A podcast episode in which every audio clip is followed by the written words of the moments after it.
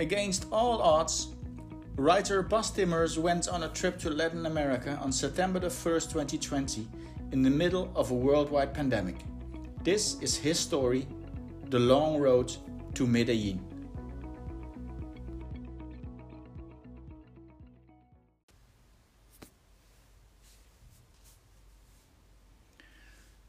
Prologue To go or not to go?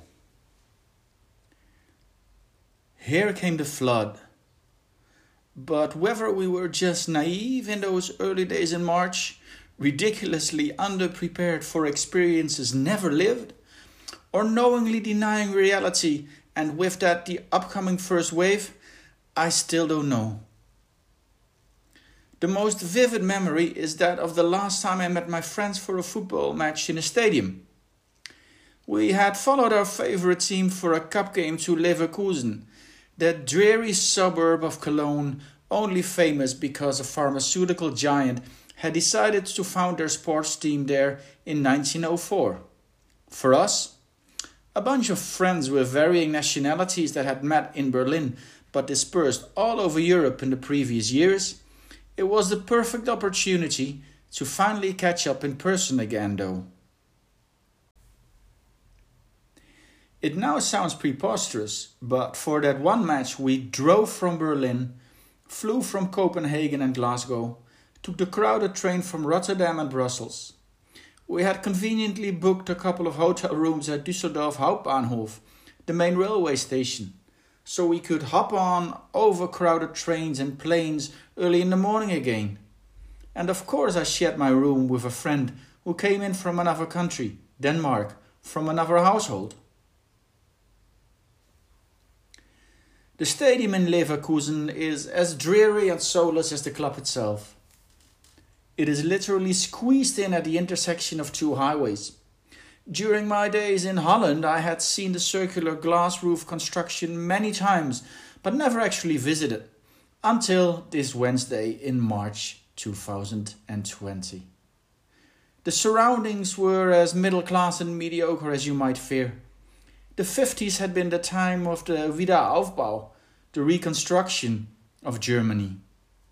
The areas hardest hit by the Allied bombings had obviously been those around factories. The Bayer ones were not an exception. So, after clearing the rubble, one needed sturdy, cheap, energy efficient housing. Hence, Leverkusen. The neighborhood surrounding the stadium was a case study rows and rows of houses, sometimes small apartment buildings, usually left grey. Once every while, one would see a bakery as a sign of human life, and closer to the football ground was a pub with those green, orange, red, blue blinking lights outside, betraying an awful lack of taste, budget, or both. I vote for the latter option. So, this wasn't an area to drink a beer with friends. Our meeting point was right outside the stadium called Bay Arena, by the way. Bad word plays are probably a topic for my next book. But thou shalt not digress. We were there for the footy and for each other. Let's hug because we still can, said the first one we met.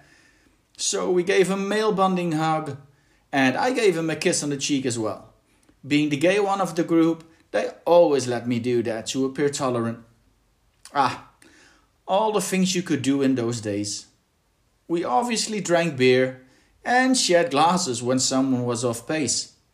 We only knew of face masks as those things Japanese people wear all the time in public transport because they are hypochondriacs. There was a strange moment during the match where both fan groups stopped singing and supporting for 20 minutes because a spectator had become unwell. It was eerie, a silence we had no idea would become the norm very soon in professional sports. That evening is so recent but feels so far away. After the avoidable defeat of our team, we took public transport back to Düsseldorf.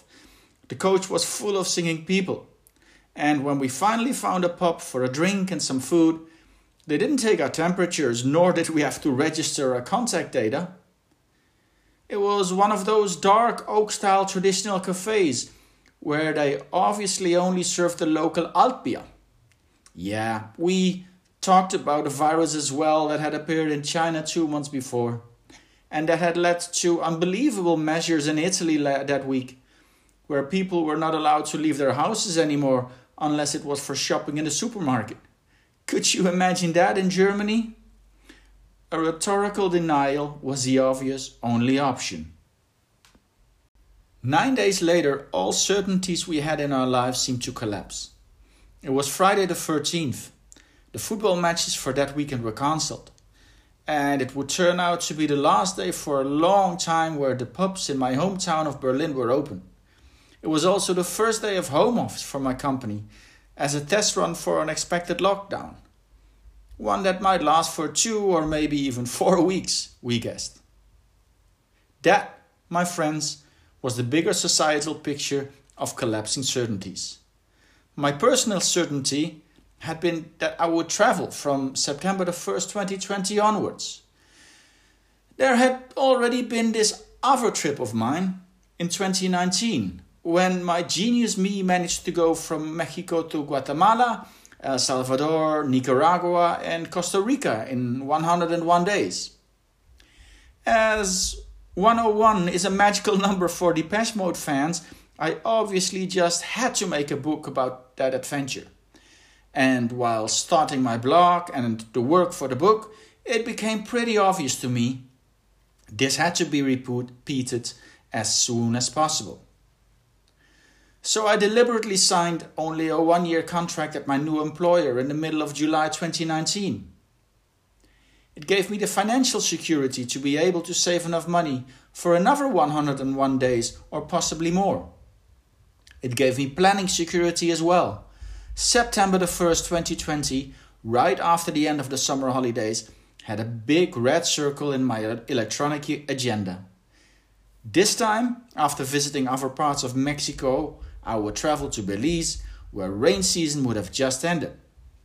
Guatemala would get a quick visit to revisit a lost love, before doing the highlight Honduras, the dark horse of this trip. I would probably chill a bit in El Salvador, Yes, that is not a contradictio in terminis before again finishing in Costa Rica. All those certainties plunged into the abyss on that Friday in March. Suddenly, the question was whether I would even have money because furlough became a distinct possibility.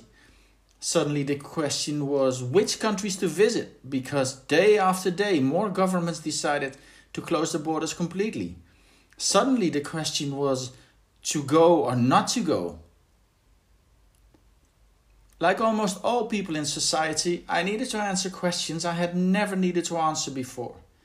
And I was astutely aware my problems were of the luxury type an average white male European who might stand to lose one of his privileges. Whilst many families were battling with existential challenges, or even became infected with the new virus, here was someone that had been focused on that one goal of realizing this dream again of exploring the world. First, I went into survival mode, adapting to being in home office and just getting through the working weeks. It would only be for two to four weeks, right? Then came reality. Furlough was about to happen, but would only hit me with a reduction of working hours of 30%. And with financial support of the German government, my income drop would only be between 10 and 12%. Which answered my first question would I have money with a conditional yes? In the third stage, rationality finally kicked in. There is a rather brilliant book by Steven B. Johnson called Farsighted in it, he explains how we make important, complicated decisions where a lot of factors are at play and the playing field itself is constantly changing. Needless to say, there is not one optimal solution. So the question is what answer you would give? The changing playing field in this case of complicated decision making was obviously the pandemic and especially the measures taken by various governments. but facts do still exist. So, week by week, I gathered more information about the infection statistics for the Central American countries, got familiar with the traffic light system for each Mexican province, and noticed that timelines were changed on a weekly basis. Just like the entry requirements, if it even was possible to enter a country at all. In this house of cards, another stack were the flights. The unthinkable had happened. The airline industry had come to an almost perfect standstill worldwide. There weren't lots of flights to the envisioned starting point of Mexico City anymore. And flight cancellations became more frequent than delays in the Berlin local transport. Finally, of course, there was the virus itself we scoffed at the reasoning behind wearing face masks. Even far into April, it seemed absurd to wear them in supermarkets, where we had been welcomed without any precautionary measures for weeks during the pandemic. But here came the flood, and slowly face masks were obliged in shops and public transport. Home office was extended for an undefined amount of time it was still unclear how the virus was actually transmitted and whether flying or traveling or whatever was safe. And on this changing playing field, I had to answer that one question to go or not to go. What Steven B. Johnson describes, and what therefore also always happens in my brilliant mind, is that you distill all these factors down to the ones that really matter for your personal decision. I kept my options open as long as possible. I was astutely aware of my bias towards being stubborn and ramming through plans, despite them maybe not making sense anymore. But being aware of your own pitfalls makes your final decision only stronger as well. It also became gradually clear that the economy was going to be slow for a long time. Daily life in Europe would get severely disrupted again in autumn, during a very likely second wave. And the risks of contamination in Latin America were smaller because more of daily life happened outside there. True. Some of my designated countries kept their borders closed. But I had defined two absolute no goes for me and those worst cases hadn't happened yet. More on those knockout criteria later only, my friends. Mexico, though, had been open since at least June and was slowly improving. And when Costa Rica announced its reopening for the middle of August, all puzzle pieces seemed to fall into place. Why not fly from Mexico to Costa Rica and then try to slowly work my way northbound in the opposite direction of my initial plan. Sure, I didn't have an itinerary from start to finish, but at my self imposed decision deadline on July the 20th, me had plenty of faith the situation would improve enough in Latin America. By the time I would really want to get to Honduras et al., borders would probably have finally opened again. So, the answer to the big question whether to go or not to go was a resounding, well thought through yes. I would start to travel on September the 1st as originally planned, to Mexico City as originally planned. Whether all else would go according to plan was written in the stars. The uncertainty about the answer compensated by the confidence in my capability to deal with whatever problems would come along. The excitement typical before big travels immediately became palpable. By the way, what could possibly go wrong? Thank you for listening to another chapter of The Long Road to Medellin, a book about traveling during the pandemic. If you want to read more travel stories by Bas Timmers about Latin America, visit intothearmsofamerica.com.